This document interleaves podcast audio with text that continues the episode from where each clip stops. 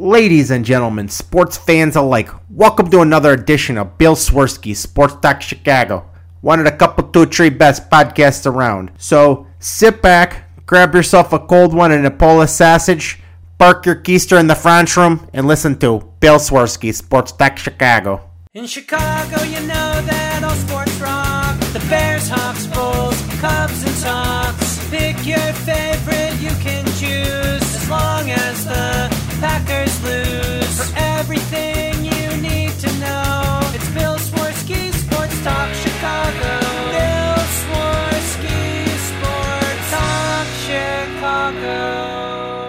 everybody. Welcome to another edition of Bill Swerski Sports Talk Chicago.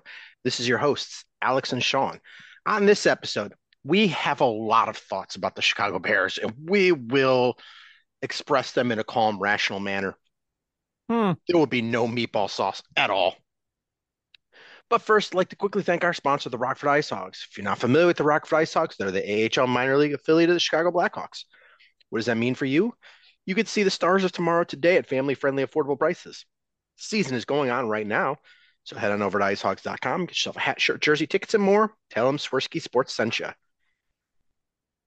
Alex, if you don't mind, I would like to just kick this off real quick. Why don't you go kick it off? And uh, I'm going to prevent this meatball sauce from boiling over that's on the stove here. So I had a lot of thoughts that I wanted to get out about the game and things I saw in the game. But because we recorded this the day after the game, because it was late on Sunday night, I, a few things came to light that really, really are pissing me off. And I'm not sure, I'm, I'm sure you are aware of it, but the Dan Bernstein rant about things. Mm-hmm. So the rumor slash I don't know is going on is that the Bears organization are trying to throw Justin Fields under the bus and make it seem that it's his fault that they're bad and them to move on and keep their jobs. That was Justin Fields' fault.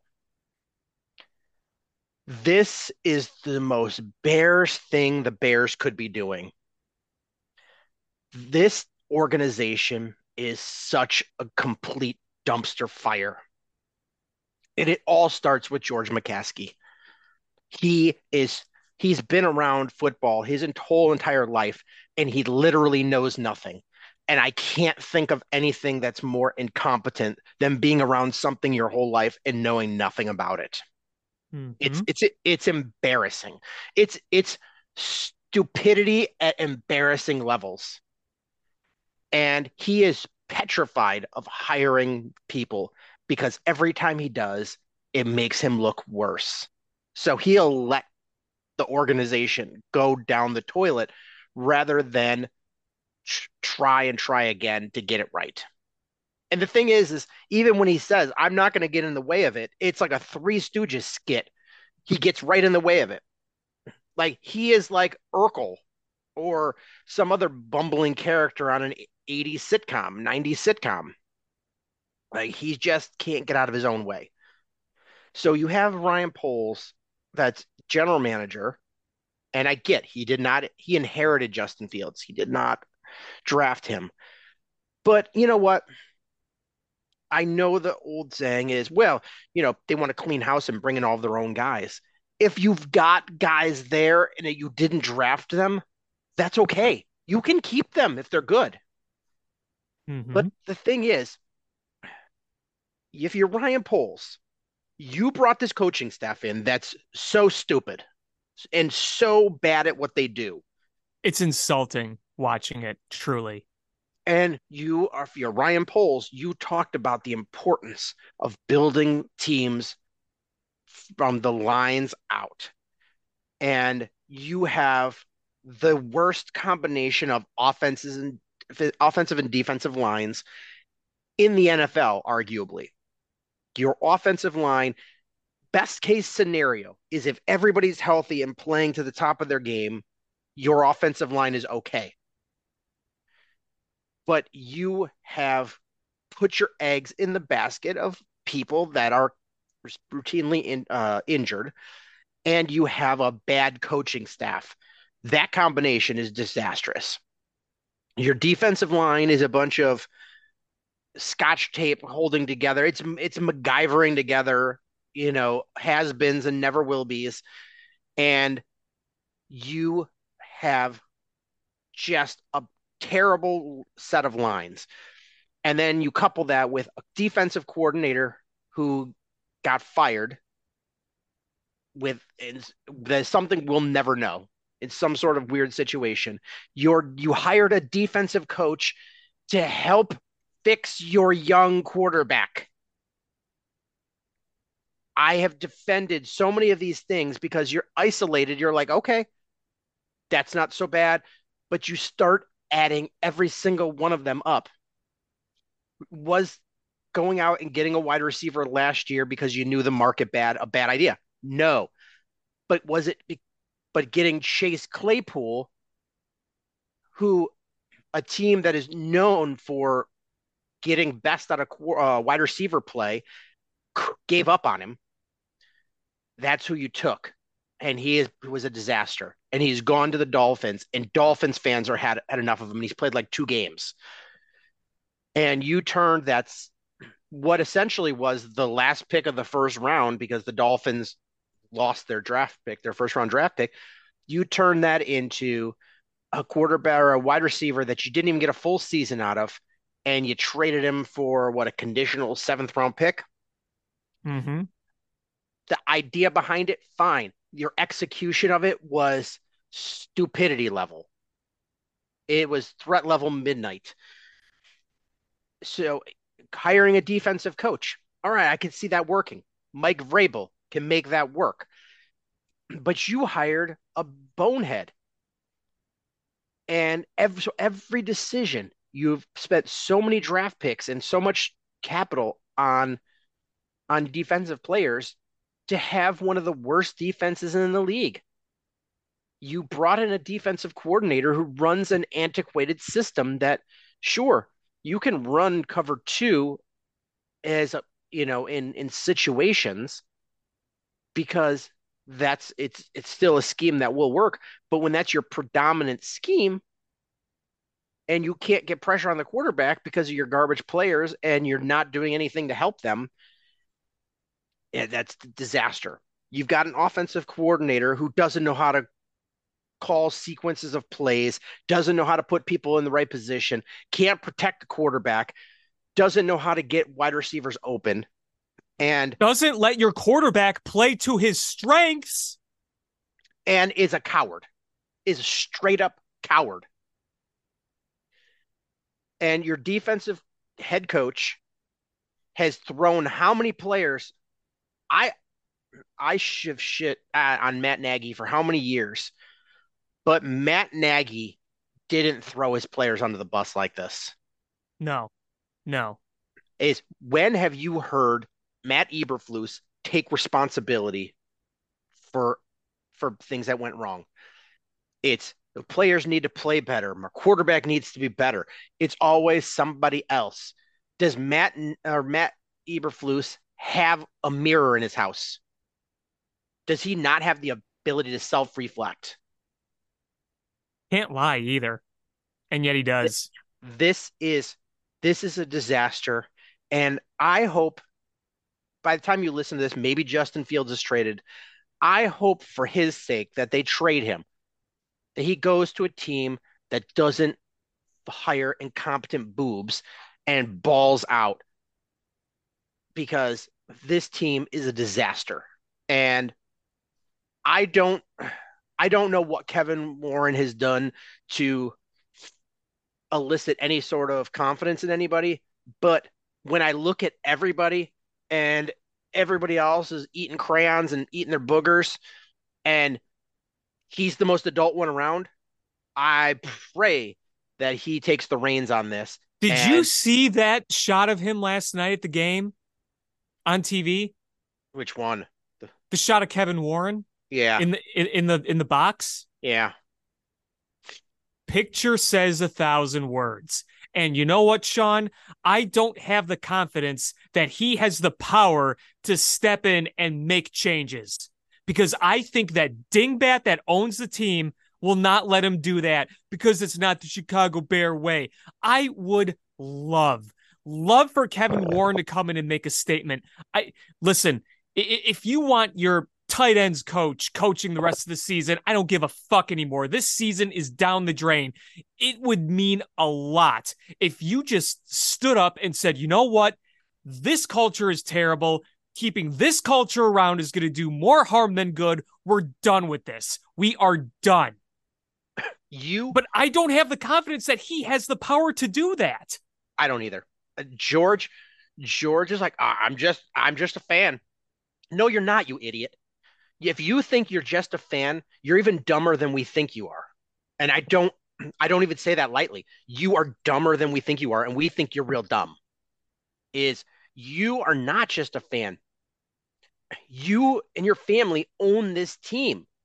You own 80% of this team. You have the autonomy to say, all right, I don't know what I'm doing. I hired people to do this, and I'm going to give them the freedom to do what they need to do and step the fuck back. So he does. He does have things. He's not just a fan. He has the power to do something. And I would love, I would love if tomorrow morning they were like, uh, Ryan Poles, Matt Eberflus, and Luke Getsy have all been relieved of their duties. I would be happy. At least the coaching staff.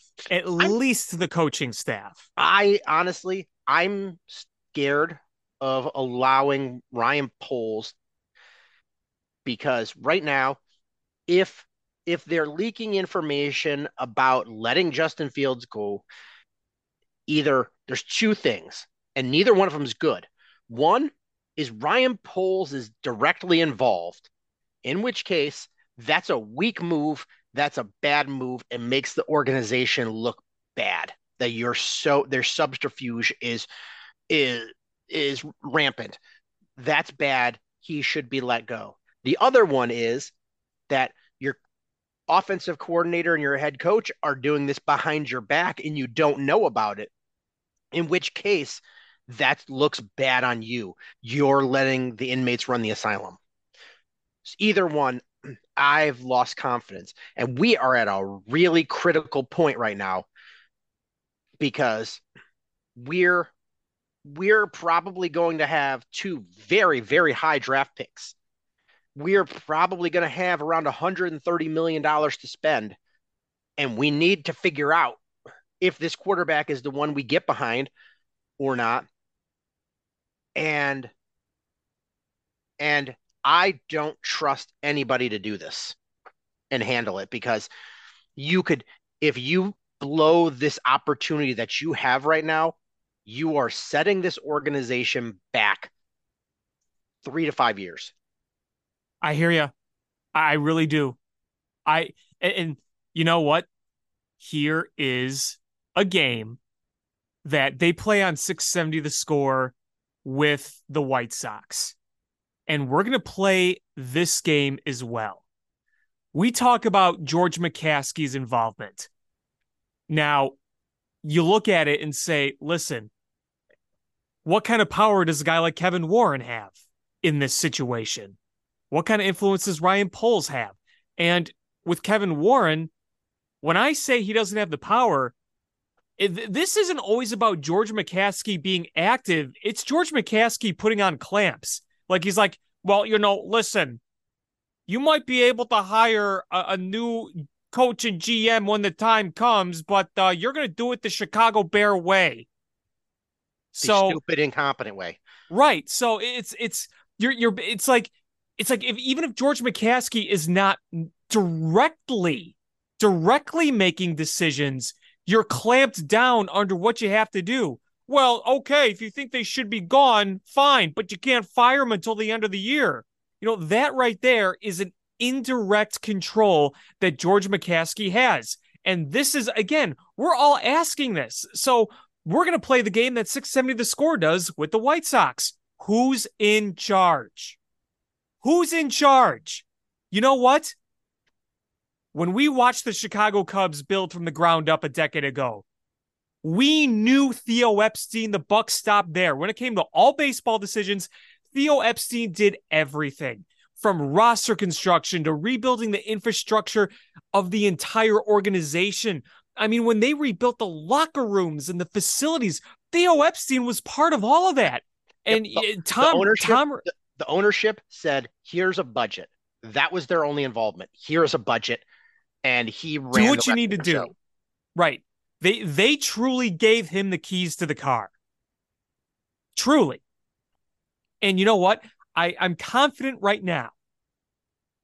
Maybe I'm not 100% on it, but I am confident that the Chicago Blackhawks are letting their guy run the show, that they are letting Kyle Davidson run the show when it comes to hockey decisions. Because I'll tell you what, when you are a hockey organization. Yes, they're the Chicago Blackhawks. Yes, they're an original six franchise. Yes, they, you know, were rejuvenated with the cup runs in the early to mid 2010s. But it could be very easy for a, a, owner, especially of a hockey team, to step in like, no, you're not going to tear it down and rebuild. We we can't afford all these rebuilding seasons. We're not going to continue to get the same revenue that a rebuilding Cubs or Bears team would get. But no, they let Kyle Davidson go in there and say, hey, we're going to tear this all down. So I have confidence that Kyle Davidson's truly in charge. With the Chicago Bears, I'm asking who's got power to do what? How involved is Ryan Poles in involved in these rumors, whether or not they're true or not? If they are true, how involved is he? Is he innocent? Is he not? Is he ignorant? Is he not? We don't know. We don't know the extent of all of this. And we don't even know what the hell happened with Alan Williams. But I can tell you what, based on what we know, it clearly just wasn't a, a difference in off in defensive scheme here. There is clearly something not right with that entire infrastructure from a culture standpoint to a function standpoint. And we sometimes forget that aka two times when we actually do win a game. You know, last week things were fine. Hey, we won a game. The Packers lost. The the Lions lost. Look at this. Look how nice this is. You beat the shit out of Brian Hoyer, another team that's a mess in the Raiders. And then here you are exposed once again on national TV where all the narratives come out where you were under the spotlight and every single weakness your organization has from the very top to the team itself is all on display for the nation to watch. Everyone can see how dysfunctional this coaching is. Everyone can see how bad this team is put together. Everyone can see that you don't have the personnel to win football games. And here you are in this regime, you've lost 20 of 25 games. Did you see my tweet and David Kaplan's tweet about the five wins the Bears do have by any chance? I didn't, but I'm Do- gonna guess. I'm gonna guess that it's around the quality and caliber of quarterback that they won against. It- it- it's, you know, Kaplan did it against the quarterback. I'm doing it against the whole team. Okay. So Okay. let's go through, let's go through it real quick. All right. Sure. You won your first game against a 49ers team. Should have been really uh, like an impressive, right? You know, impressive feat. But guess We- what? We thought it was more impressive than it was, but Yes. the quarterback that they had, we thought that was their future franchise quarterback. We realize now that it was a quarterback that was so bad that they shipped him out of town. For for peanuts. Yeah, on his rookie deal. Right. And it was in a freaking monsoon. I mean, th- th- there was it was in a freaking monsoon. Okay. The next one you got was against the team you were tanking with, Davis Mills and the Texans, and you barely won. You needed a Roquan Smith pick and a walk-off field goal by Cairo Santos to beat that team. Barely won against the Texans. What was third? You beat the Patriots on the road. It was a very good looking win. But here's the thing. Mac Jones is terrible. Exactly. And That, that, I mean that that truly marked, I think, the beginning, the true beginning of the Patriots' downfall, the Bill Belichick downfall. I think it was that game. Have you seen? I mean, you you've watched what the Patriots have done since, right? Oh, yeah, they're they look awful. And uh, honestly, I don't think Bill Belichick is a terrible coach, like he's forgot to coach. I think Bill Belichick is an absolutely abysmal general manager. Yes. Yes. And I agree.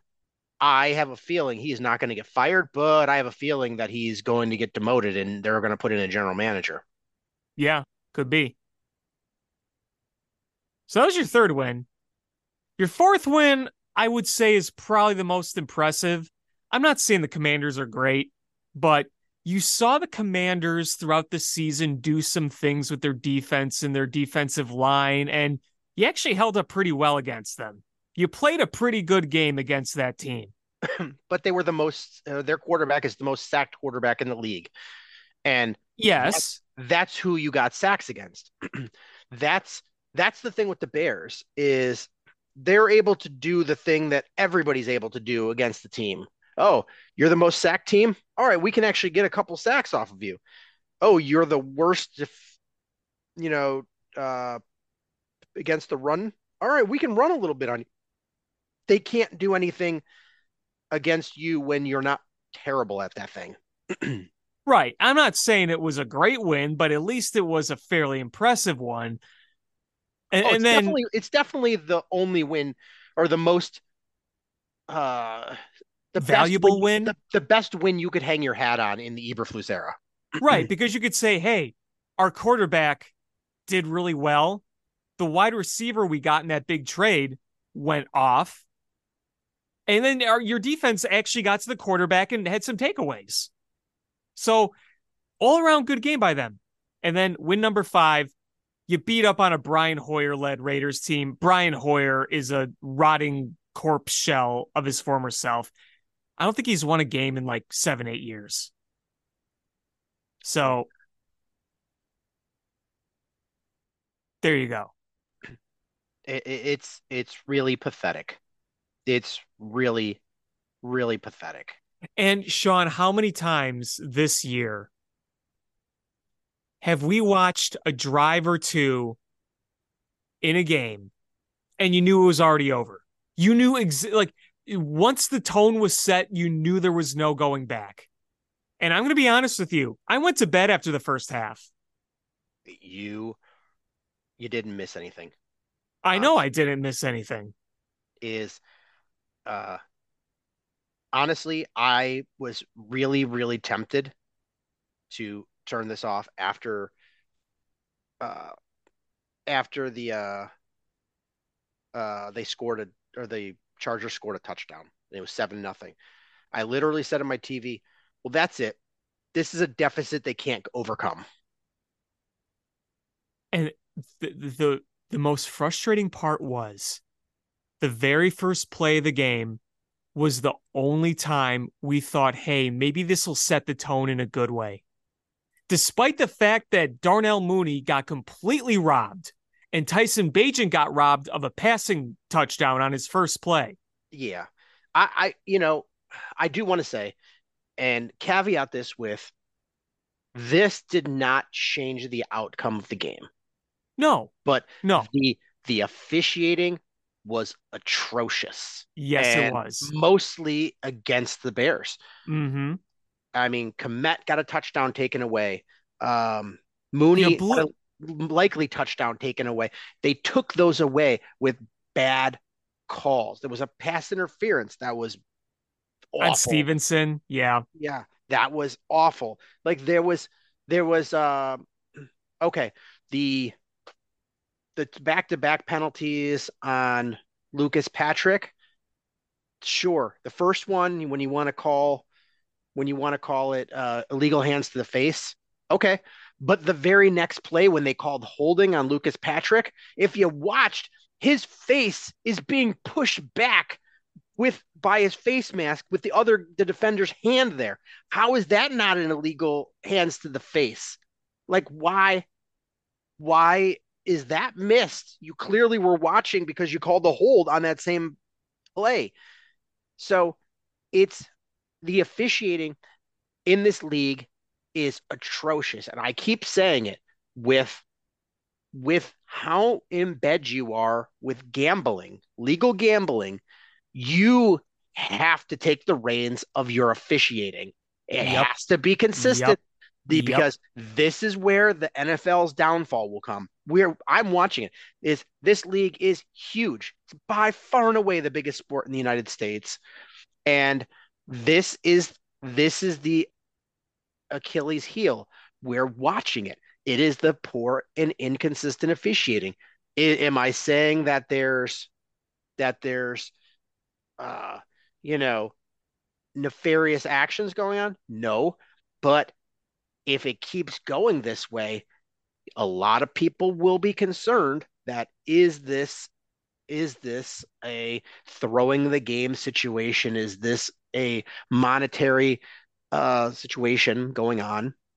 Because that's how bad the officiating is. And Uh, we have a run- right to question it. the running joke is that the league is scripted and the way you officiate leads credence to that. I don't believe that any any way form, but you're not doing yourself any favors with this No. poor officiating. No, you're not. Is you make so much money. Why are your officials not full-time officials? Why do they have other jobs? hmm that should be a, your full-time job. Pay them better. Pay them a wage where, you know what? They make really good money. That's what they do. During the off season, they should be together in training sessions, watching film, working on their craft, saying, "Oh, okay, this we watched every play that got criticized." And you stand up there and you defend the call you made to your other uh, officials in the league. Work on it. Work on your craft. I don't know why this is so hard. Yep. It, it it was I mean it was bad. Really really bad. But Sean like you said, it the Bears played like shit either way, but you could have had maybe a bit more of a competitive game. Again, it wouldn't have really changed the outcome in the end, but when you see stuff like that it drives you crazy because you know what? That could have been a great first play of the game where Darnell Mooney gets a touchdown and in the scorebook Tyson Bagent has like a a massive play on the first game, uh, the first play of the game, and he was never touched. He was never touched. But guess what happened after that? Despite that, you were still in good field position. And there's Luke Getsy running sweeps. you ran two shitty run plays immediately. You were aggressive. You had a big play against one of the bottom three teams against the pass. You beat them over the top with your number two receiver. And what do your what do you follow that up with? Two shitty run plays. Um that get and then Cody Whitehair gets absolutely demolished by Bosa. And on you set your quarterback up with a third and long. And at that moment, I believe I tweeted something along the lines of Luke Getsy or Cody Whitehair should have to walk home for after this game, and uh, Luke Getsy should get launched into the sun because that's Wong. this this was unca- unnecessary.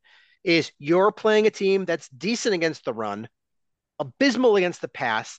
You just beat them on a big pass. Take go at them. Go at them with aggression. You are a terrible team. Go at them with aggression. Don't set your young quarterback up for a third and long. And I feel bad for Tyson Bagent. Is you've got unreasonable expectations from fans on him. You know, him just existing is causing some sort of controversy. hmm And you've got a terrible offensive coordinator and head coach who don't give a shit about their players. They don't. They're all only in there for themselves. You'll never convince me otherwise. loser, loser, losers. And your offensive coordinator is putting you in, on in a spotlight national game is putting you in a position to fail. That's that's where you are. You're an undrafted rookie out of Shepherd University. You played nobody teams. You played in your hometown, your small hometown in West Virginia, in a tiny little college. You didn't face any real competition. You have been a great story, yet your team is setting you up to fail. because that's what the Bears do. It was you knew it from the first drive. Is that one play that was not that was not for uh, the team to win. That was not to give confidence to Tyson Bagent.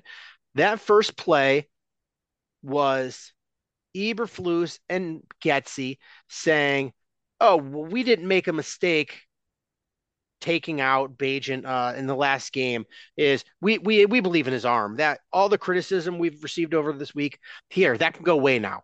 No more criticism of us." And that's all it was because immediately after that, did you do that again?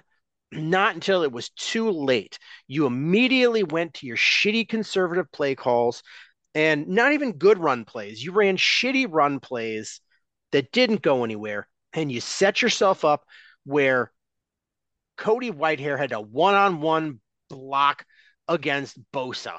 And that went about as poorly as you would expect. Mm-hmm. And he had no chance. No chance. Hey, you know what else would be nice? If um your receiver downfield in the end zone could catch the ball. That was really frustrating. I get he slipped, but literally the ball is the the announcers were like, "Well, it was still ca- a pretty catchable ball." Oh, yeah, it was a pretty catchable ball because it hit him in the stomach after he fell Yeah. down. Yeah. Like, don't don't tell me anything other than that was a catchable ball because even though he fell down, that ball hit him in went through his hands into his stomach and bounced off. I've been a defender of Velus Jones, and he, he should walk home too. Yeah. I trying to Uh, you had in that first quarter, there was the the play where Bagent did a great job getting the ball out to Cole Kmet, Mhm. and rather than Cole Kmet try to pick up those extra two and a half yards, went right went out of bounds. went right out of bounds. Didn't even try. Didn't even try. He went right out of bounds like he had no idea what down and distance it was or where he needed to go. There are so many things that, you know, you could be like, well, every player is dumb and doesn't know the situation and is is, you know, not capable of not making pre-snap penalties. Then you go, you know what? That seems like a systemic failure from the coaching staff mm-hmm. the coaches don't have these players ready to play. They don't have them disciplined. They don't know the down and distance. It's it's infuriating. And yeah, you could be like, well, these players make a lot of money. They should be playing. You know what? Then there's a there's a Luke uh, Getsy makes a lot of money. Matt Eberflus makes a lot of money too.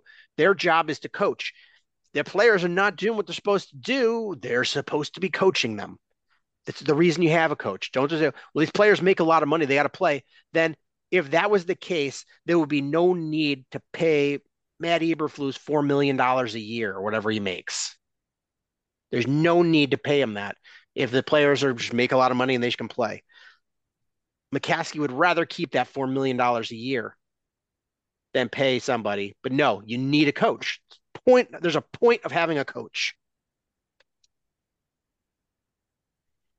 And also, if you hire a defensive, if you came in to this franchise with a young quarterback that was not being coached properly by a shitty offensive coach, and then you're like, you know what? We're going to bring in a defensive coach. That's what we're going to do. We're going to bring in a defensive coach. What is one thing you expect your team to be able to do? Defend, tackle. tackle. I expect at the bare minimum, your team should tackle well. And this team is so bad at making tackles. The last last night was one of the poorest tackling efforts I've ever seen. It was abysmal. Uh, it wasn't just one guy, it was everybody.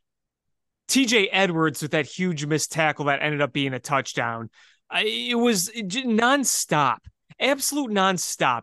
The tackling was bad. The scheme was terrible. You were getting picked apart all night. And oh, it drives me crazy when that soft ass coverage gives them that massive cushion right in the middle of the field. What was it on one of the touchdowns when they were literally it was it wasn't first and goal, it was first down, but the first down marker was within 15 yards of the goal line and it's third down. They gave him such a cushion. They were all playing on the other side of the sticks. All they had to do was dunk the ball two yards. They had all that room to get the first down because they were playing way back in soft coverage. Yeah, it, What it are you doing? You're giving them a first down. and the and we going into this game, the national narrative is Brandon Staley is not an NFL caliber head coach and should be fired. He coached the ever living crap out of Matt Eberflus. Yes, he came in there and was like, you know what? We're gonna throw screen passes. We're just gonna throw screen passes, and that just goes back to is this this coaching staff is so bad at coaching. They can't figure out when somebody does something with success more than once. They have no ability to go. Let's make this change to stop that and I'm going to go back to the Giants game. Is the that the Bears so overmatched the Giants, and excuse me, one sec. I'm still coughing here. Um, they so overmatched the Giants. The Giants found, oh hey, let's let's just run the naked boot and and then have our quarterback run every time. And they kept doing it over and over and over and over and over the entire game. And the Bears never figured out a way to stop it because they have no, this coaching staff has no ability to make changes on the fly. Nope. And that's what we happened had happened. They didn't. They went in there. Like, we're just going to run screens on the Bears, and the Bears had no answer, none. Is the fact that you haven't fired this coaching staff? Players are not happy. It, it- you know, my take on it is uh, Bears don't do this, or who's, you know, I was I was one of the people that said, who will coach? And you know what? At this point, it doesn't matter. It really doesn't matter. Bring in, bring in somebody. Is look, look what the Colts did last year.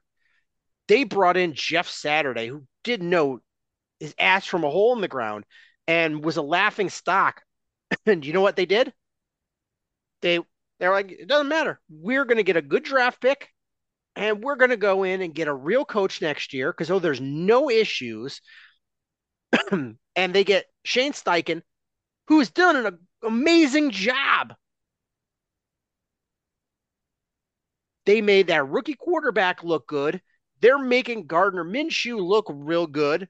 They've got that team humming with a bad team. They're not a good team.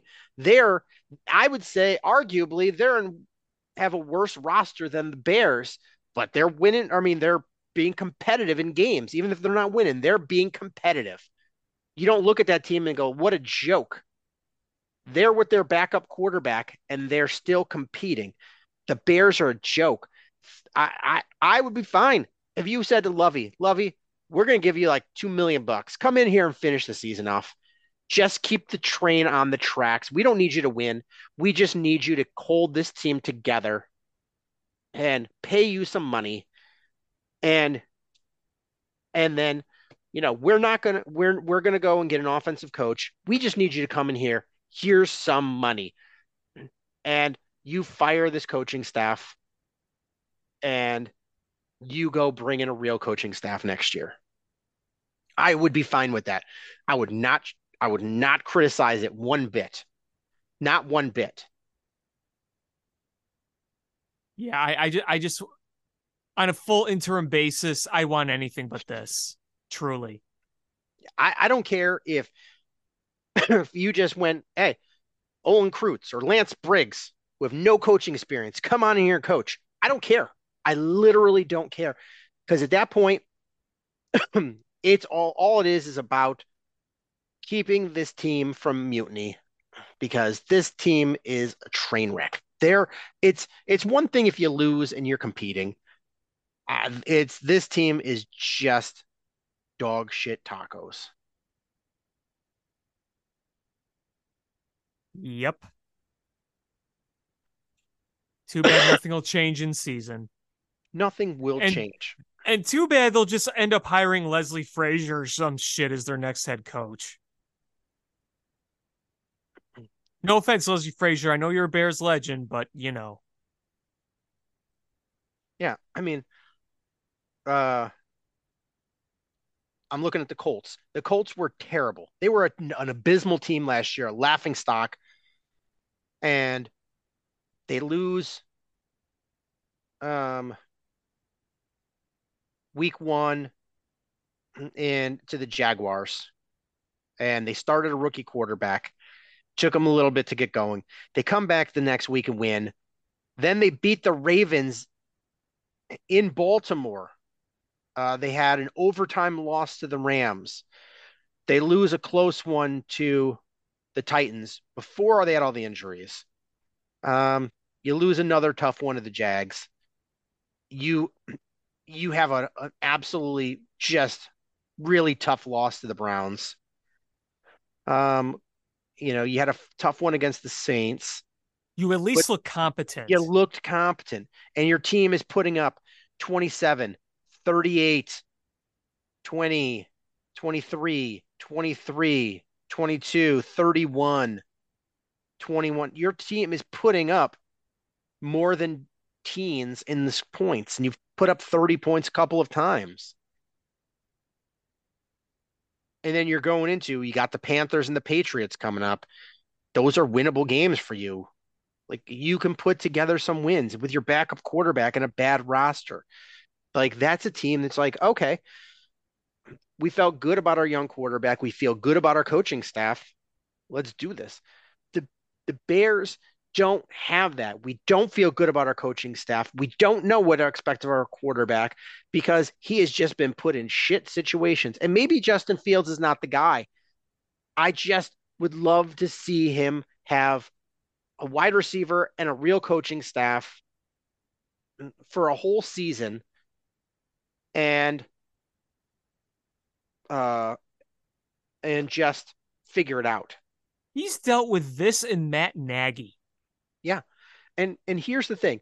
I, this is part of the reason I would love to just clean house is have a new GM that goes, you know what?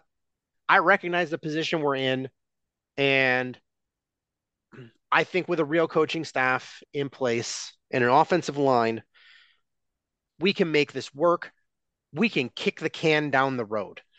Is you take both of those two high draft picks and you trade them for you trade back, you get multiple first round picks next year. So you trade back twi- both of those picks. You wind up with three number ones next year.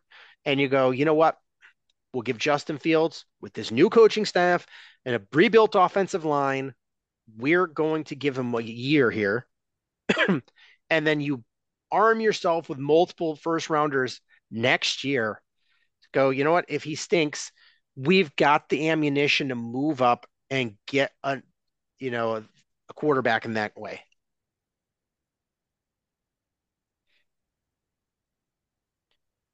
That Uh, makes too much sense.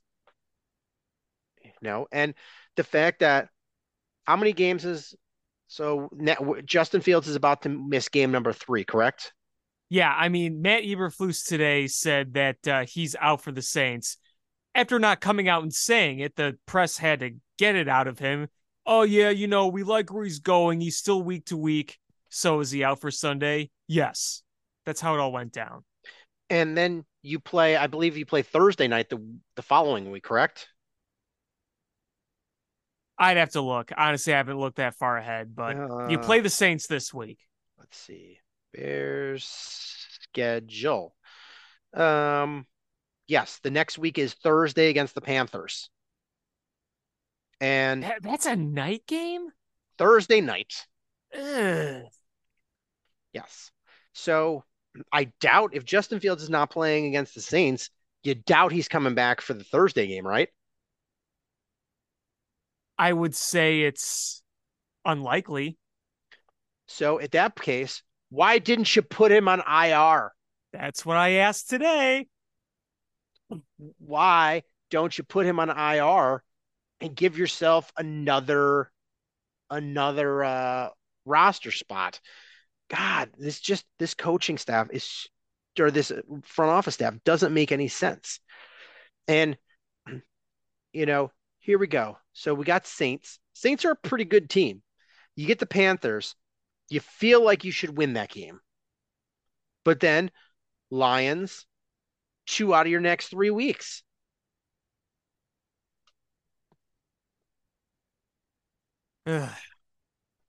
And the Vikings, the rumors are the Vikings are might be trading for uh oh Jameis God, what- Winston. Jameis Winston. Yeah, Kirk Cousins done for the year. That's a big blow.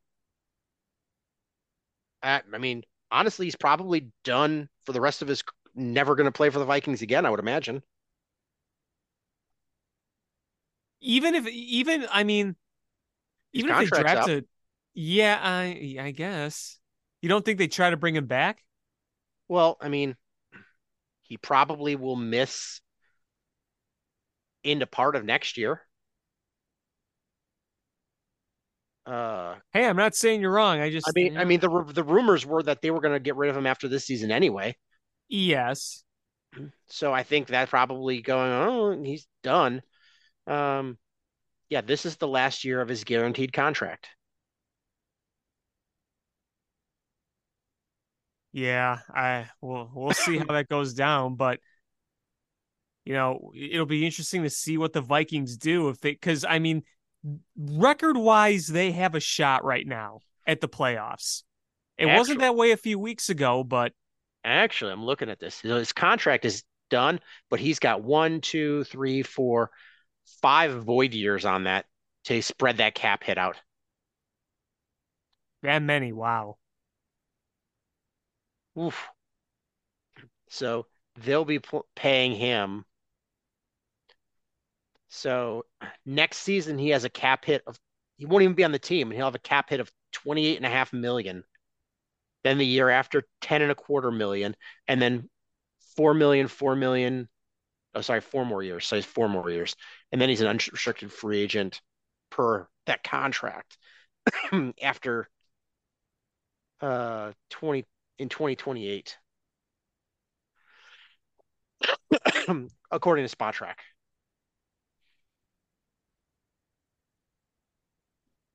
Oof. 28 and a half million dollars against the cap next year. Yeah, it's a lot. but you know what? He's done. He's he's 35 years old. Like do I I don't see any sense. I think the Vikings are the Vikings are going to try to make a move to to bring in a young quarterback. It could very well be. And I mean, the thing is, is if you're them, uh, you know, you could either trade try to compete this year, or you just go, you know what, we stink, and we try to uh we try to uh draft a quarterback in this draft.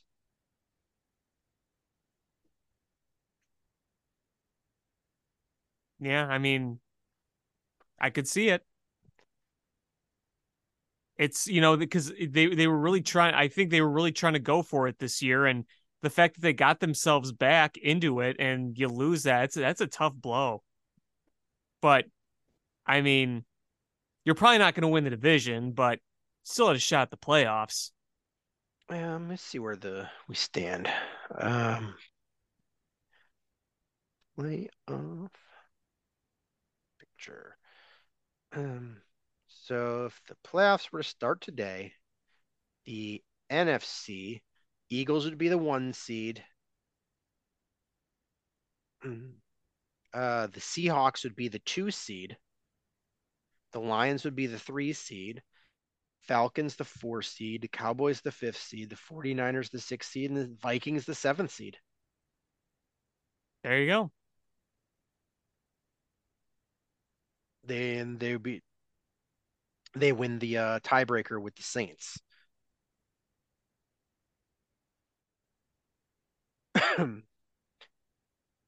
so I- mean, it, they That game against the Saints is in New Orleans, right? um. Or is it at home? Let's find out. I mean, either way, I don't think the Bears are going to win that game, but uh, The Bears are in New Orleans. that's what I thought. Yeah. When was the last time they won there? I feel like I've was on ne- the team. like I because like the last few games I could remember in the Superdome. Uh, I remember the game they lost in 2017 when uh Zach Miller almost died. Do you remember that? That was a. well, I almost threw up in my mouth. Yeah. Uh, thank God that he survived because I love Zach Miller, and you never want to see that to any player on the field, you know, on such a freak accident. Um, and then I remember them losing bad in 2011. They just had a really, really awful game. Those are really the only ones. Oh, and then of course there was the playoff game in 2020 that was on Nickelodeon. You lost that one too. I'm gonna look this up now. Yeah, the last time um the Bears. Jesus Christ. Um, It was like I legit don't ever remember sitting down and watching the Bears beat New Orleans in New Orleans. Let's see. so last time they won was in Chicago. In Chicago.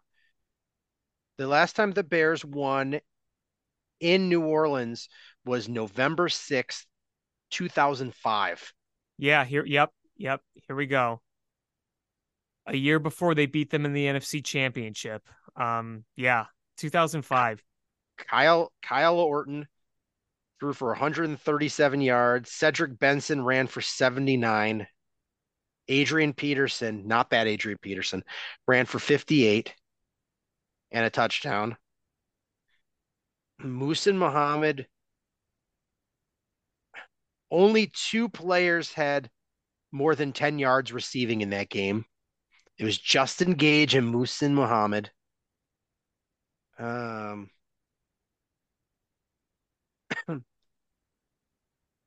Robbie Gould missed a, a field goal. It was let's see. Nathan Vasher and Hunter Hillenmeyer had interceptions. And it was Aaron Brooks at quarterback. Yeah. I mean, we, we have a seven game losing streak against the Saints, period. We haven't beaten the Saints since 2008. Yep. That was on a. Rob, that was a Robbie Gould uh game winner, I think. It was I can't remember. It wasn't overtime. Yeah, it, it was an overtime game winner by Robbie Gould. That was that December when he had the game overtime game winning field goals against the Saints and the Packers. And then they choked in week 17, almost made the playoffs. But yeah, and then you know, the last time the Bears beat them in the Superdome, like you said, that game in 2005. And then before that, the Bears had not beaten the Saints at the Superdome. The last time before 05 was back in 1991. Yeah, Kyle Orton won the last time against the uh, Saints too. Uh, trying to figure out how the hell they won it. Kyle Orton threw for 172 yards, no touchdowns, two interceptions, a 49.2 quarterback rating. Matt Forte was the leading rusher, and he had 34 yards. And y- your leading receiver didn't even have 50 yards. Oh, here we go. Uh, Danieal Manning had a kickoff return for a touchdown. He had a lot of kickoff yards that game. Um, Robbie Gould kicked three field goals. Adewale Ogunleye had a had an interception. Mike Brown had an interception. I found the uh Wait a minute. This wasn't even in the Superdome. The last win? The last win in New Orleans. That Where wasn't was at the Superdome. Don't you remember that was Hurricane Katrina, so they played elsewhere? Oh, you're right. Wow, I I didn't even think about they that. Played, 'cause- they played at Tiger Stadium in Baton Rouge. Yeah. So that means the last time they won a game in the Superdome. October 27, 1991. Wow. Do you know who the Bears quarterback that game was? 1991. uh would that have been Jim Harbaugh? That would have been Jim Harbaugh. In that win, do you know how many yards Jim Harbaugh passed for? And I tell you this, he was the only quarterback that game for the Bears. Do you know how many yards he passed for? Like a hundred? 61. Ah, He was I gotta five, five for 22 for 61 yards and a quarterback rating of 16.9. All right, I, I gotta pull. I gotta pull up this box the- score. The leading the leading rusher was Brad Muster, their fullback, 57 yards. Their leading receiver was Wendell Davis. Wendell Davis was their leading receiver at oh man, where'd he go? Um, 27 yards. I only- don't even know who that is. only- Only three players had a reception in that game. Neal Anderson had two for 17. Tom Waddle had two for 17 and a touchdown. And Wendell Davis was one for 27, one catch for 27 yards. oh my God. Um, Brad Muster had a touchdown. God. I'm looking at this now. How so 20 to 17. Uh Okay, so Saints scored first. Bears kicked a couple of field goals. The legendary uh Morten Andersen. Wow, did he kick a 60-yard field goal? Oh, I guess Oh my is. God. A name that I totally forgot. The quarterback of the Saints that games was Bobby Hebert. I don't remember him. Oh my God, Bobby Hebert. I mean, was he who was He was good? he was he played no, he was fine. Um he was like a, a backup type guy. Uh, he played for the Saints and the Falcons. Bobby Hebert. Now, eh, pardon my ignorance here too. Was this a Jim Mora Saints team? Maybe. I think that probably would have been that era. Jim Mora. Because uh, I mean, there was the one year he said diddly poo, and it was All right. All right. Sitcom slash football trivia. Based on a sitcom, who was Jim Harbaugh's cousin? who? Screech from Saved by the Bell. Really? Yes. One of the like one of the episodes of the show. He's like, "Oh, this is my cousin Jim." And Jim Harbaugh comes out. No kidding. By the way, this was a Jim Mora Saints team, and they went eleven and five that year, and, And the they Bears lost- beat them. and they lost to Jim Harbaugh throwing for 61 yards. 2.8 yards per uh, yards per attempt. Hey, the Bears were eleven and five as well. Good gravy. did uh, what did the Bears do that? Because because they they beat New Orleans in the early '90s under Ditka in a playoff game. I, I wasn't alive for it, but I know what happened. Okay, the Bears lost in the wild card that year. They lost the Cowboys 17-13. 92, I think, is when they played the Saints in the playoffs. That was at Soldier Field, and I believe, and again, this was a few years before I was born, but I've watched some of these old playoff games. I believe Mike Tomczak was the quarterback that game. okay, so the last time they won in New Orleans was 1991. Mhm. Can you t- can you tell me when the last time they won in New Orleans before that? Was it like was it something like the 70s or something? December 21, 1975.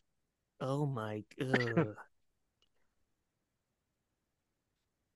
It's so long 42 to ago. 17. They Huh. don't have an internet box score for that game.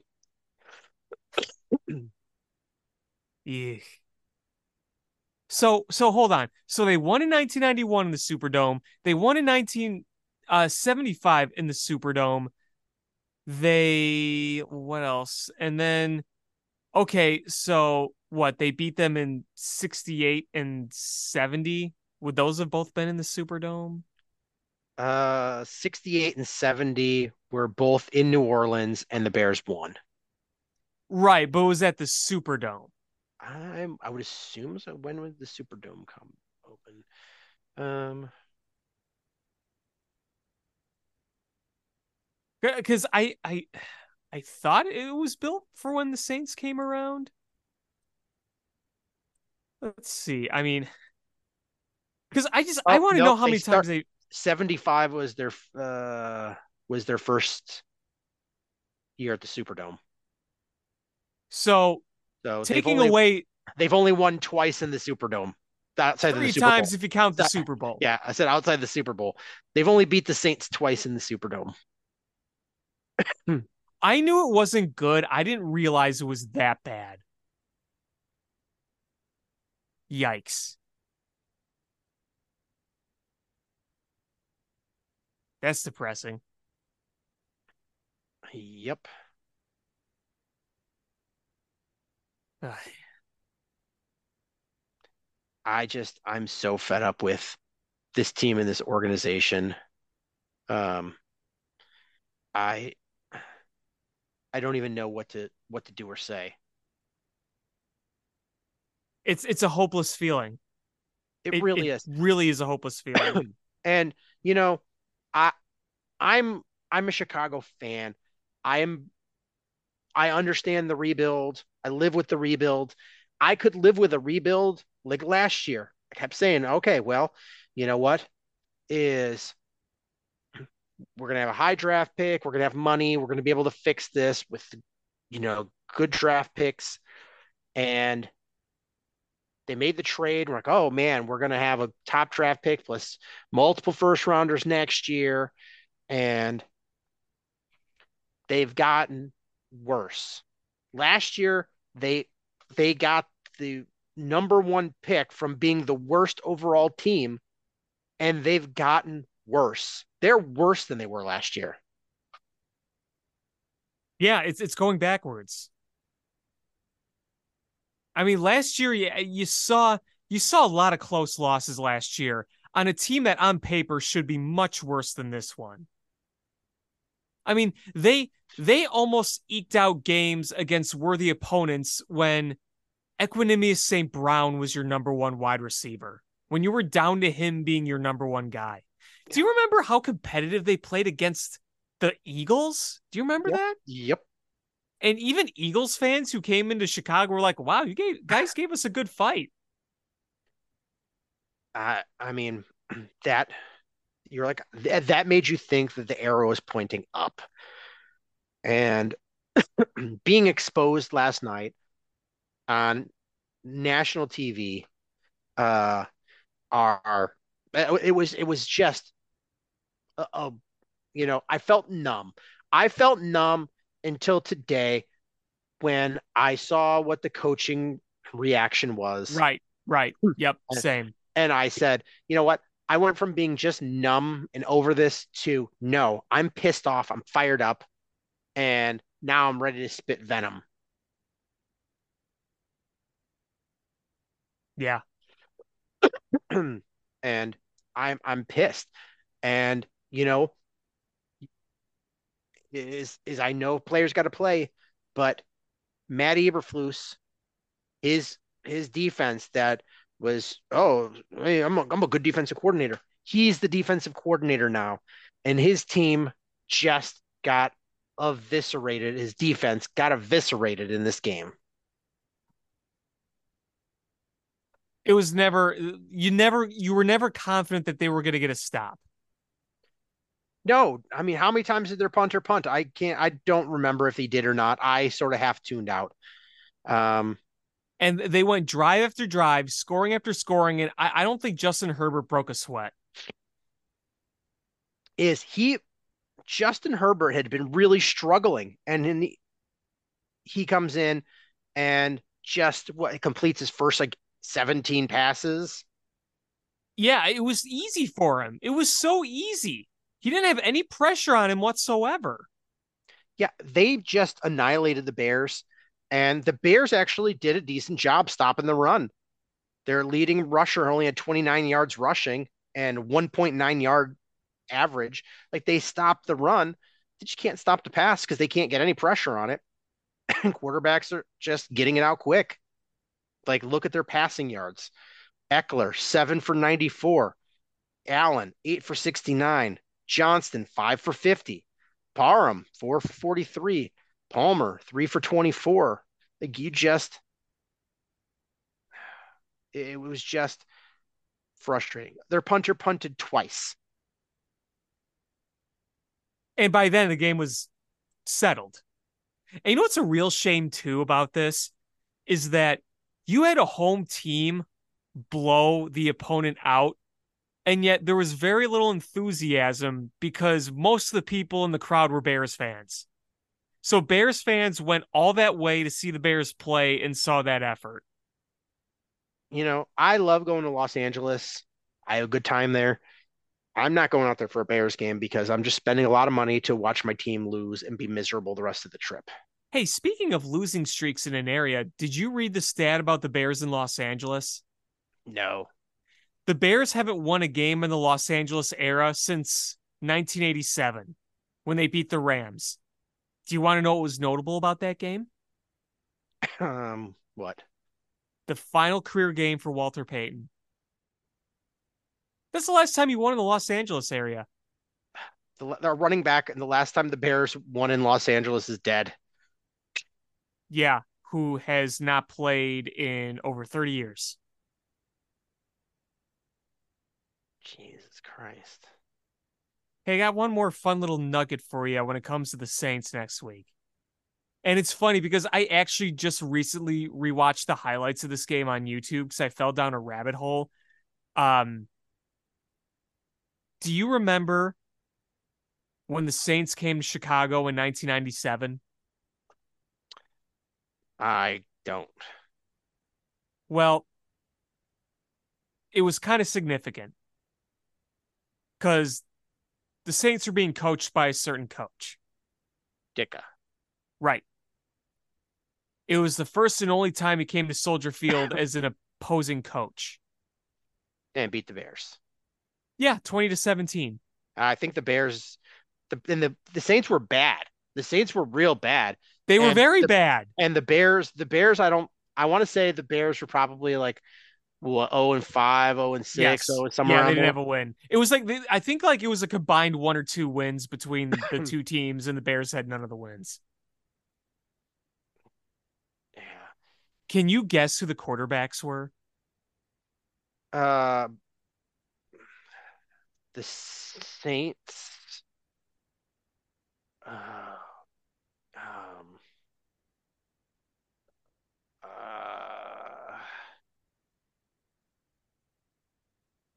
um. God. Uh. He was the he was the quarterback. He went to to Tennessee. Um. It's a really southern name. You, yeah, you're on it. Heath Shuler.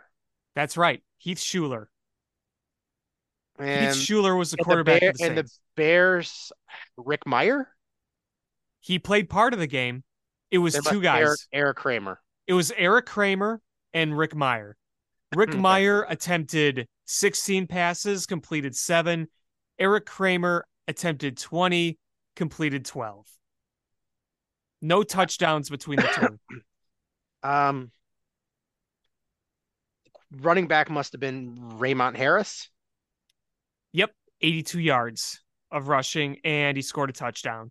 And Eric Kramer did score a touchdown, but with his legs, rushing, not passing. And I'm gonna guess the leading receiver was Ricky Proehl.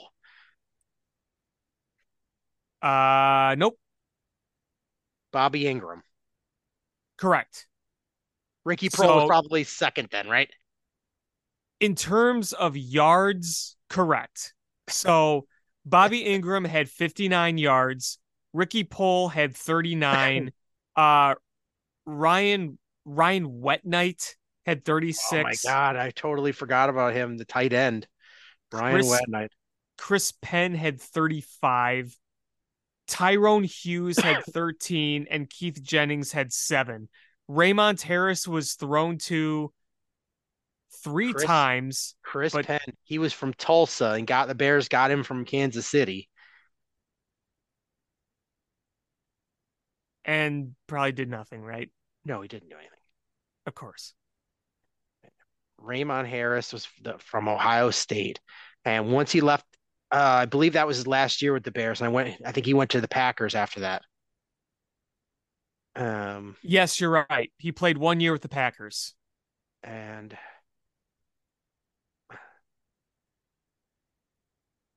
He had a thousand years, a thousand years, thousand yards for the Bears in 1997. Then he went to Denver, New England after Green Bay, and that was it. and God, the running back for the Saints that game would have been, um, he's a Notre Dame guy.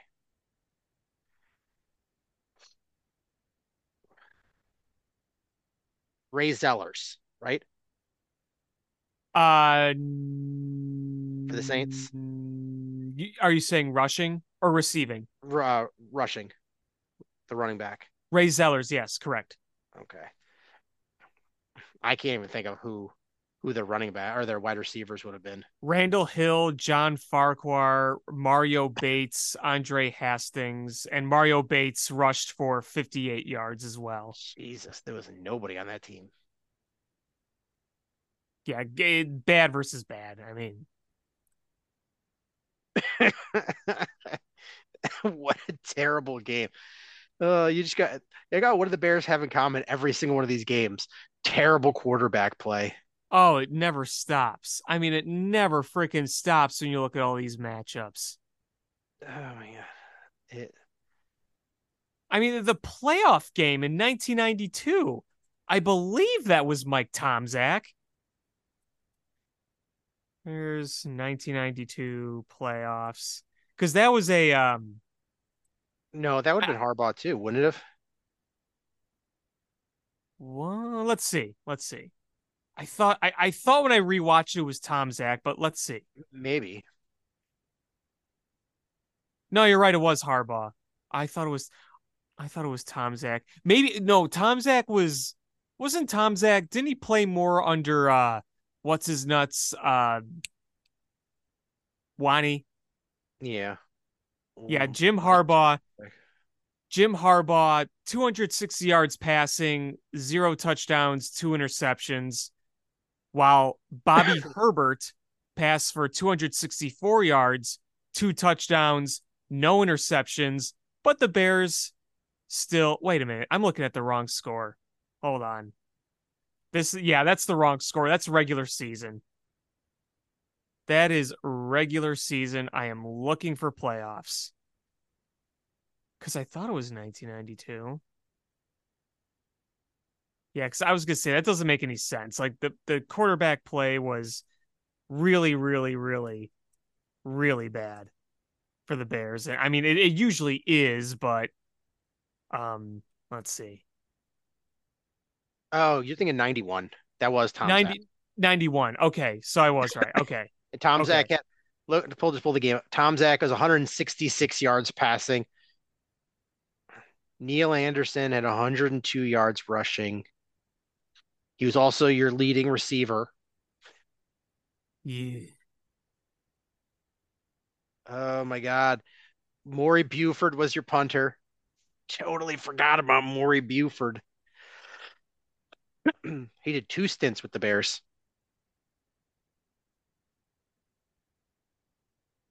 Oh my goodness. Neal Anderson attempted one pass and completed it for 22 yards. Yep.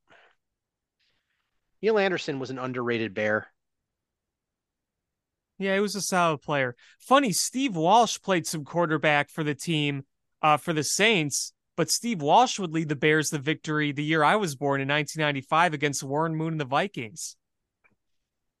Yeah, he played uh he played two seasons with the Bears. He was the last Bears quarterback to win a road playoff game. Are you serious? Yes. So 94. Yes. The Bears haven't won a road playoff game since 1994. Right, because think about it. Look at the, the look. Since then, you didn't make the playoffs the rest of the '90s. You made the playoffs in 01 under Dick Jauron. You lost at home against the Eagles, and literally as soon as the last fan walked out of the building, they tore the old Soldier Field down. Then 2005, you lost at home to the Panthers. 2006, you lost the Super Bowl. That doesn't count as a road playoff game. That's the Super Bowl. It's a neutral site. Uh, then you lost at home to the Packers in um, 2010 after beating the uh, the Seahawks at home. And then you lost to the Eagles at home in 2018, double doink, and you lost on the road to the Saints. That's the last time you won a playoff game. I was not even a full year old. Jeez. This is giving me a headache.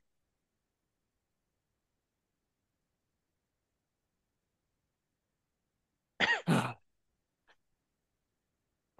my God.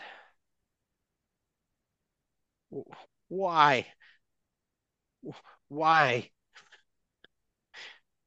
God. They're, I'm looking, yeah, their playoff history. They haven't been in the playoffs since 2010 and they lost. Or sorry, 2020 and they lost. One game, 0 and 1 in 2020, 0 and 1 in 2018, 1 and 1 in 2010, 2 and 1 in 2006, 0 and 1 in 2005, 0 and 1 in 2001, 1 and 1 in 94, 0 and 1 in 91, 1 and 1 in 1990, 1 and 1 in 88, 0 and 1 87, 0 and 1 86. Wasn't since the Super Bowl. Uh, 3 and 0. What a shitty, shitty team. So we've only won multiple playoff games one time since the Super Bowl. And that was the other year they made the Super Bowl. Uh, yeah.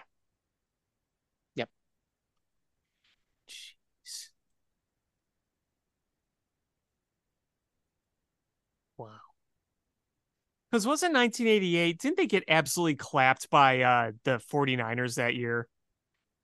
Uh, yeah. Yep. And wasn't 95 after they won in Minnesota, didn't they also once again get clapped by the 49ers? Uh, indeed.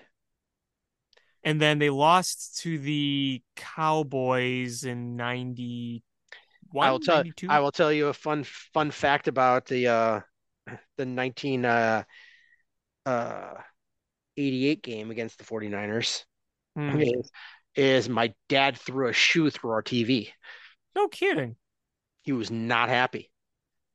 How does a shoe go through a TV of that era? It was thrown pretty hard. Jeez. Those old TVs with the glass screen? right through the TV.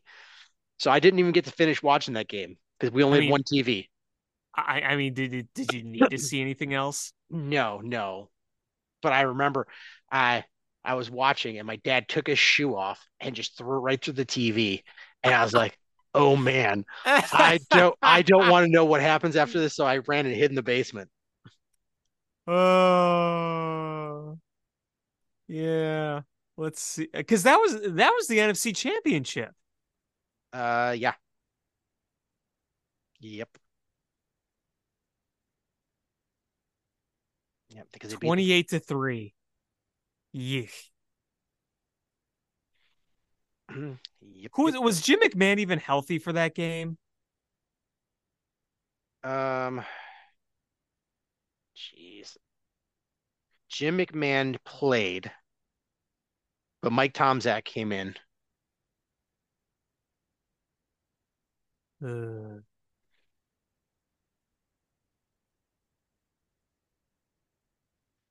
Yeah, that was.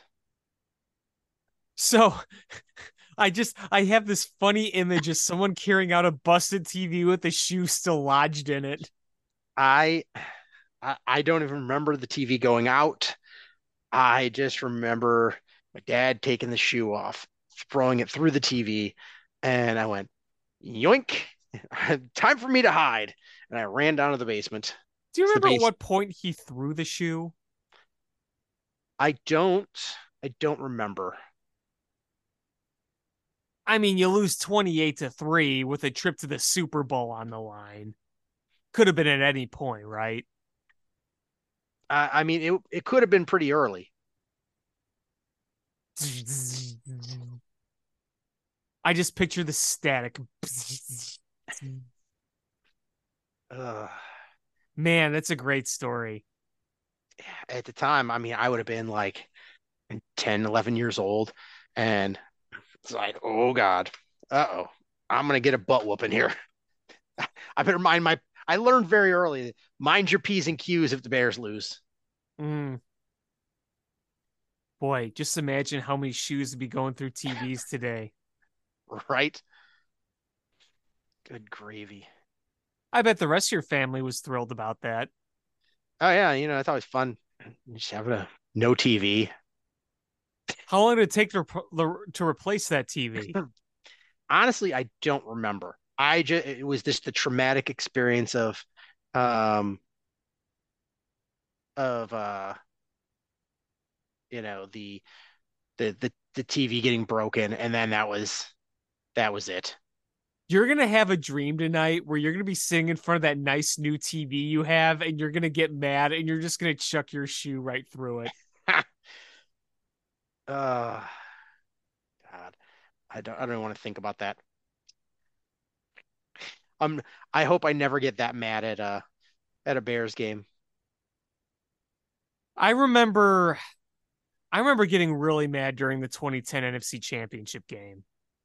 And then when Cutler went down, I I just turned it off.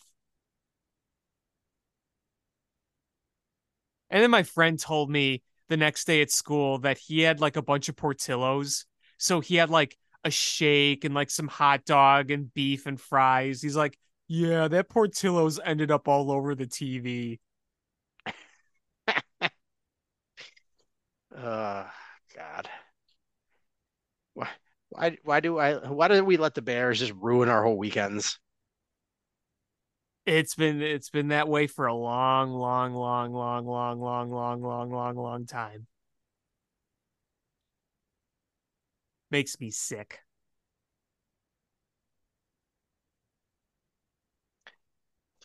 Yeah. So I, I have, you know, no, no hopes of the Bears winning in New Orleans. Oh And- no, I don't and- either. And honestly, it's probably for the best that they lose anyway. At this point, yeah. Um, I mean, they're they're not winning anything with with this team, so you might as well get that better draft pick. Here we are talking about tanking again. I know, back to back seasons. "Uh, This is tank. Oh, it's just tank. Um, yeah, but Derek Derek Carr's playing really well. Um, and he's gonna pick you apart. Taysom Hill is probably gonna come in and and make you look stupid. oh, no doubt. Um, Rashid Shaheed's probably gonna drop 120 on you. Like, I just don't. I have no hope for that, for the Bears winning. But you know, here we are. It's you look at Tankathon, and as it currently stands, you would have picks two and three. But that's just because Arizona has played more games than Carolina. Carolina is one and six. Arizona is one and seven. So Arizona has, or uh, Carolina has that tiebreaker, or, or the if if they have the same record, Carolina will get the the better of the two draft picks. So I mean, in reality, the Bears would have one and three. Um, but the Bears need some of these other teams to start losing in case they win one here. Because Yeah. this is the, the the order is uh technically Arizona first, just by the fact that they've have more losses. Then the Bears through Carolina. Then the Bears are their own pick. Then the Giants, Patriots, Packers, Colts, Denver, and the Rams and Washington round out 10. there are one, two, three, four, four teams with only two wins. The Bears need some of them to get a couple of wins. The Giants have actually been playing pretty decent. I mean, their defense has been looking good. Um, Tyrod, A lot of injuries though. yeah, Tyrod Taylor. Hopefully, Dan for them, Danny Dimes comes back soon because Tyrod's injured and he was actually playing pretty well.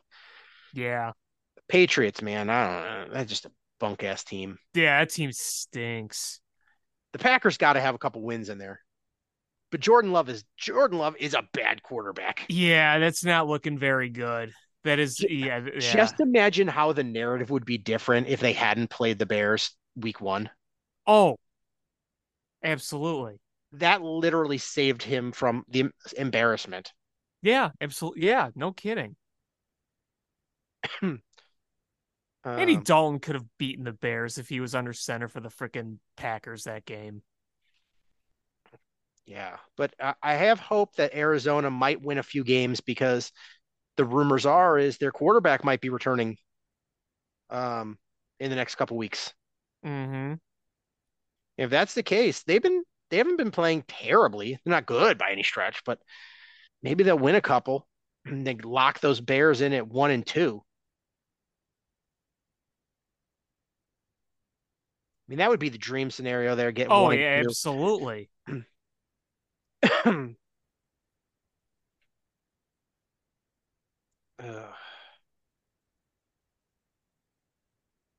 Yeah. Stupid Bears. All right, what do you want to talk about now?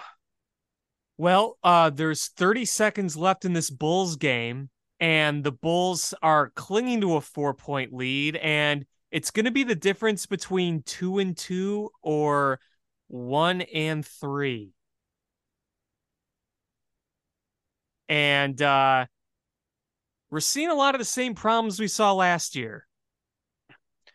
I mean, it's uh Patrick Williams is dog shit, and we keep saying, "Oh, well, you know, we just need him to step up."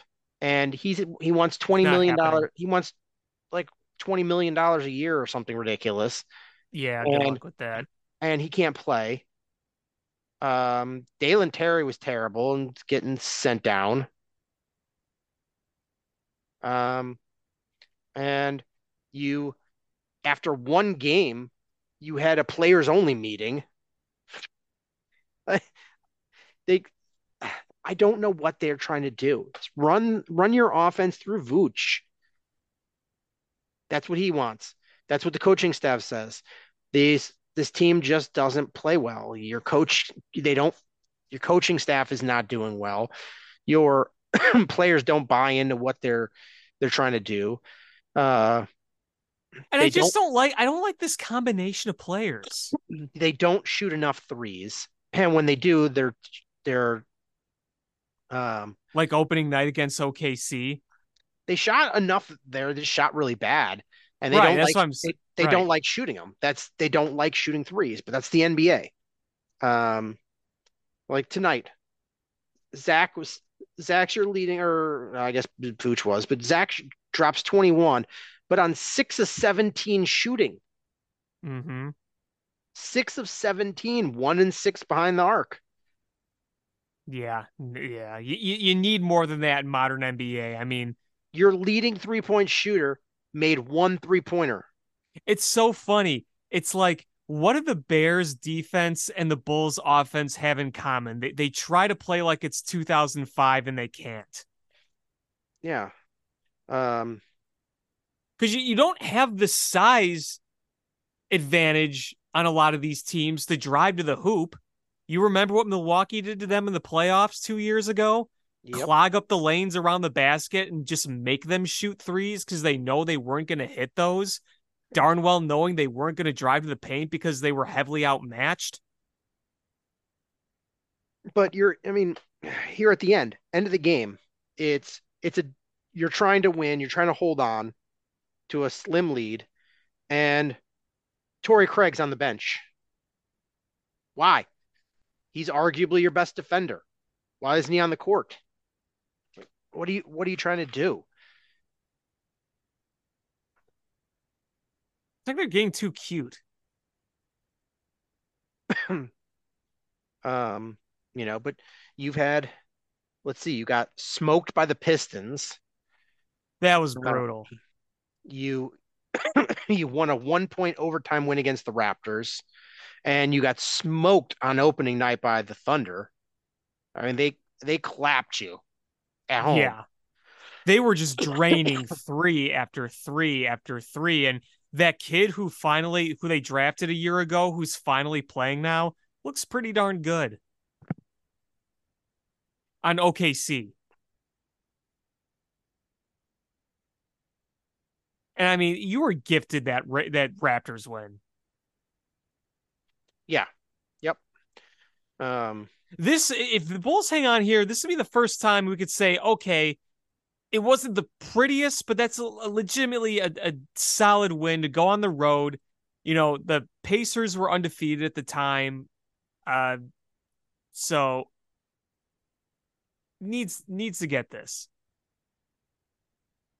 yeah, I mean, you, need this win. Um, but yeah, this team just doesn't doesn't have the the ability to to win these big games. You know, I know we were hopeful. You're like, well, if this happens and if this happens, those things just really aren't happening. Right. We we keep saying this has got to happen, that's got to happen. Um, but like, you know, it'll be a microcosm these first four games. Hey, you see some good, you see a lot of bad. You see the lot of bad is going to inhibit you from winning anything meaningful, but you're probably going to be around a 500-ish team because you at least have enough talent that's going to squeak you out some games like this. When you have nights where LaVine could score, DeRozan could score, Vooch can do what he can do. I mean, when Vooch comes up big late, they usually win those games. It's just that you're not always getting that consistently enough. Yeah, I mean, the the miracle in this game is that they were down they were down a nice chunk and you're like going into the fourth quarter, you're like, oof, this does not fare well for this team. And they they had a nice fourth quarter comeback. Um and were they down five going into the fourth and they they uh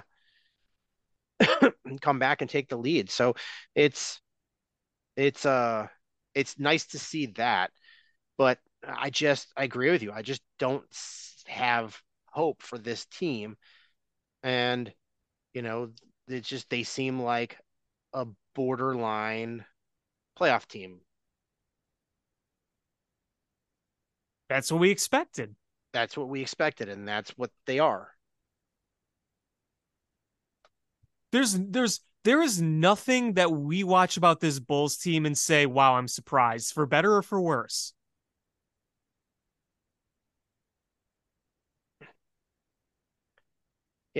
So, um, yeah, I, I don't know what else to say about this team. It's they really they are who we thought they were. They just are who we thought. Print they it. were. Um, and you know, I wouldn't be shocked if they move on from Zach LaVine and try to make that trade. I don't know. Who's taking that money? Who's taking that contract? I don't know. I I I don't know. Um, but that's that's uh that wouldn't be shocking.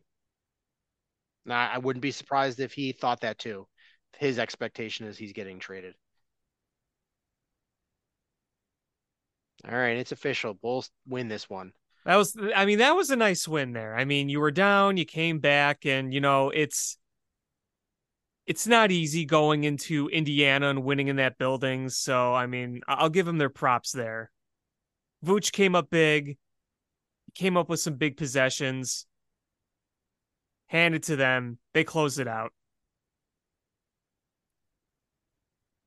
I mean, now if the playoffs were to start today, they would be in the playoffs. They're four games. Listen, listen, you got to cling to whatever you can. Got to cling to whatever you can. Excuse Hey, me. I'll, I'll gladly take the win tonight. You you beat a division rival. It's it's good to beat a rival like that. Uh, but uh, yeah, I mean, Blackhawks, you know, they've they're team. They've had some some pretty tough losses um, that you you didn't like, uh, but you know they had that that win against the uh the Vegas Golden Knights was a was a nice one. Handed them their first loss of the year, and you know what? There's something to be said about that win because what was the game before that? Do you remember? Yeah, it was uh um uh the Bruins game where they looked like dog turds. Right, and Coach Richardson after the game said, "Hey, we didn't do our job. We didn't play good enough. We got to be better." They practice hard. They rebound. They go to the best team in the NHL's house and they beat them. They hand them their first loss. Yep. And and you know, I know the Golden Knights were playing sloppy, but it doesn't matter. It's they hadn't lost, and that's that was a, a nice win. It was a nice win for them. And uh and they didn't play great that whole game, but they they they never quit. Nope. I mean that that you were down what two nothing at one point. You were down two nothing early. It was looking bad, and then they turned early. on the Jets. Yep. Yeah. I mean, And first couple minutes. back. Yeah, Right. you you scored you scored um you scored two uh late in the first period and you're like, "Oh, okay. All right, now it's a game." And then uh you you give up a goal late in the third period to tie it up. But then you come back in and and in the overtime and and get that victory. So, you know, I, I can't fault them. That was a game that they just never gave up. No, no, they didn't. And you saw another really nice goal from Connor Bedard. Yeah, it was a real nice goal. And I was so mad that they disallowed that one against the Bruins. Oh, I know. That was bullshit. Had the Like- Kane Selly and everything. Yeah, that was bullshit. I don't like I don't like that you can you can call the uh, for a, a replay that late. Yeah. And how close was that? I didn't look very conclusive in my opinion. I didn't think so. I would have just left it, but you know, If they would have called off sides initially and review it, okay. Because Yep. it's hard to overturn, but you didn't. It was a challenge and it was hard to conclude. yeah. So, um, Not that they would have won the game, but it would have been another goal for Bedard. yeah. I, I mean, you know what? He's gonna get he's gonna get chunks. You know, he's gonna have a, a couple multi-point games. Um, And we're gonna blow chunks too watching the Bears. Uh, and the Blackhawks are playing tonight against the Coyotes team, who's, you know, uh, not that good. It's their only easy game because after this, they got to play back to back games against the Devils and the Panthers this weekend. Yep. Um. So yeah, you hope that Connor Bedard gets some opportunities here. Um. and really, your only injury, Vlasic's out this game, which was that was that was frustrating. But the Vlasic and the the Taylor Hall injuries, Those are tough. I I've heard the Blackhawks response to it. They, we're just going to go out there and win games and not be stupid, but kick somebody's ass. Is I Corey hate Perry. I hate John Scott as an announcer, but John Scott on the ice would have beat somebody's ass. Oh, absolutely. Um, yeah, why isn't Corey Perry out there kicking somebody's ass for that? Is because what if what if next time it's Connor Bedard that they they take out like that? Yep. And you know, and that's not to diminish uh Vlasic because he's a guy that you're really excited about. And Yeah. luckily he's day to day, but you know, Taylor Hall's week to week. So And Taylor Hall is a really good player to have around Connor Bedard. So that's why that really sucks. Yep. So it's a it's just frustrating. You want to see you want to see them defend the their players better.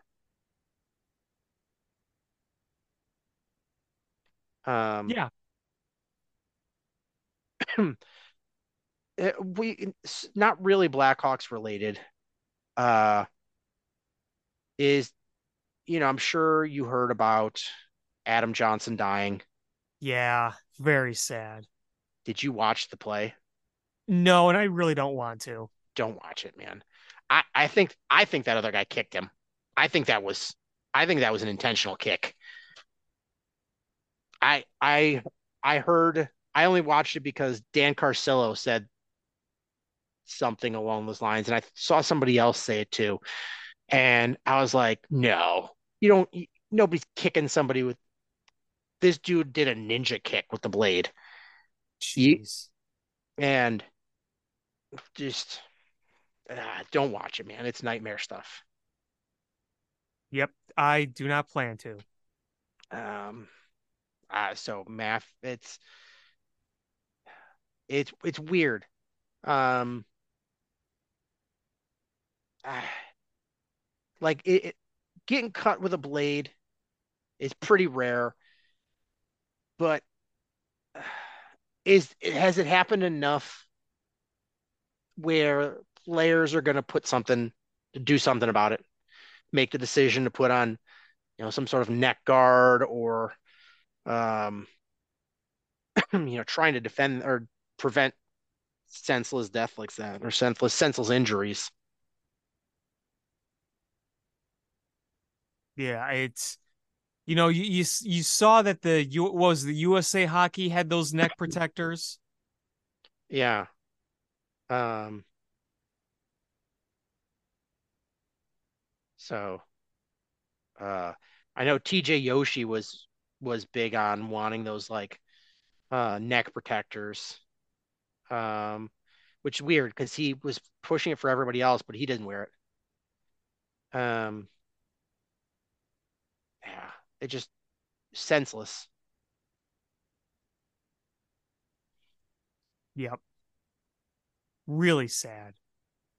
And I'm glad that the whole NHL and hockey communities come together to honor him. Yeah. Ugh. But Blackhawks, yeah, playing tonight, so that'll be it's uh I hate these West Coast games where they're on so late. Like I get it. Yeah. 'cause it's um you know, it's a it's a night game for the home team, but it's those are brutal to watch. So I'm, I'm exhausted the next day. Yeah, because I got uh tomorrow's a work from home day for me, so uh not a work from home, it's a work in office day for me tomorrow. though we just moved into our awesome new office, so that's cool. It's so it's a little closer, but I still like to go in early, um, so I can leave earlier and beat traffic. Um, so uh, you know, I, I I feel like when I'm working from home the next day, I can stay up for those, but when I'm not, it's kind of kind of tough, kind of tough. Yeah, I mean, it's the school year, so it's I get up, have to get my kid breakfast and get her ready to go to school, make her lunch, Yeah, and then drive her 20 minutes south before heading 45 minutes north Oh, to go to work. So it's like, yeah, I'm like, oh my God, these late games, no bueno, no bueno. But uh, still, it's it's it's been fun to watch. Even the two real clunkers that they played, two and a half clunkers. Um, th- I mean, the one of- clunker against Colorado, that was truly just what are you gonna do? yeah, that team is so good. That team is so good. Um, Avalanche, I mean the uh the Golden Knights, they're a good team. Bruins are a good team, but you know, they the Blackhawks at least showed life there. But other otherwise, they've been really competitive. Even even games where they've been out of it, they've fought their way back to make a competitive game. And I like this coaching staff. This is easily the best coaching staff in the city. Yep, I agree. I I don't even think twice about it. I mean, far superior. I mean, the Cubs, the Cubs have a good team, but uh, I think most of us would say that one of their weaknesses is the manager. Um, and God knows what's going on with the White Sox. The Bulls have probably the most decorated um, head coach, but uh, I, I I don't I don't think we've seen much of them here, and I think the Bears just have an abysmal coaching staff. So yeah, I mean, not much of a competition, but you know, still I I like that coaching staff. Yeah, I do too. You know, it's it'll be fun when you get some of those rookies to get a little seasoning, and you're able to to sprinkle in some free agents because this this if you if you play this right, this is a this could be a real good team going forward.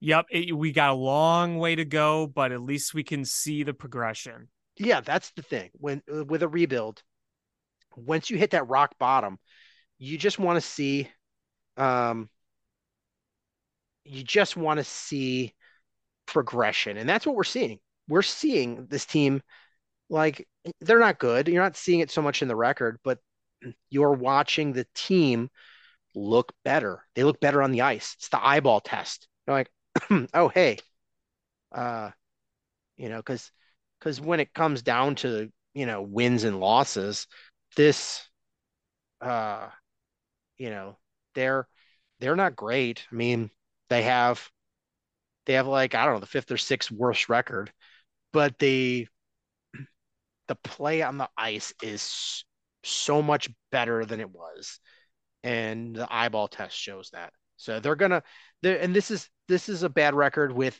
a really tough start. They're gonna play against, um, you know, uh, other bad teams, and and things are gonna sort of even out at some point. They're gonna play against the, the Blues and the Buffaloes and And they'll and they'll have some nice sustained home games because we're only having played two ho- home games total and we let's see how many games have the Hawks played so far? seven, eight, eight. So 8 and we've only had two home games. Is tonight's going to be number 9, right? Yeah. So you've played 9 games, only 2 of them have been at home. Yep. Yep, yep, yep. And you know, you and you've played two against Boston, who hasn't ha doesn't have a regular regulation loss yet. Um, is it two against Vegas? Yes. So two against Boston, two against Vegas. Neither one has a regulation loss. Um, You have one against Colorado, who's got one of the the third best record. So you've played five of your eight games so far against the three best records in hockey. Like, Oh, and now you get a dose of the Panthers, the Lightning twice, the Devils. Yeah. So you're gonna you're gonna eventually even this out. Gonna eventually even this out. Baptism by fire for Connor Bedard and some of those other rookies. Yeah, and you know what? Honestly, you're not seeing that like him get as much opportunities because teams are just focused on taking him away and not giving him Right. space. Um, he's gonna you're gonna eventually see him get some opportunities, and those points are gonna come in bunches, and you're gonna get that show. Um, he's he's a great player, just so good. It's fun to watch him play. Yeah, it is. And I, I look forward to watching this just progress. Even if it doesn't mean in a whole lot of wins, I, I'm looking forward to, it progressing. Ugh. Is there anything else you wanted to talk about? No, I think I've said my piece. I think that's going to do it for this episode of Bill Swerski Sports Talk Chicago. I want to thank everybody so much for listening. Please hit subscribe however you listen to podcasts, whether it's iTunes, Stitcher, YouTube, Google Play, Spotify, etc. Share this podcast with your friends. Would grow the show. Follow us on social media at Swerski Sports, Facebook.com slash Swerski Sports, SwerskiSports.com, Shy Fan Pat 2 for Alex on Twitter slash X, or AlexanderJPatCreative.com for all the cool stuff that Alex does. And again, thank you guys so much for listening. Until next time, bear down. Cubs win! What a lucky break! The good Lord wants the Cubs to win! We thank Ditka and God for all they have provided. Cubs win! Cubs win! Cubs win! Her. You can have her. She's a Packer fan. She can't fit in my van. And she looks like Remember, New Yorkers, smoking crack is not legal on planes. Bears 31 to negative 7. The Bears. Oh, when the Bears go bearing down.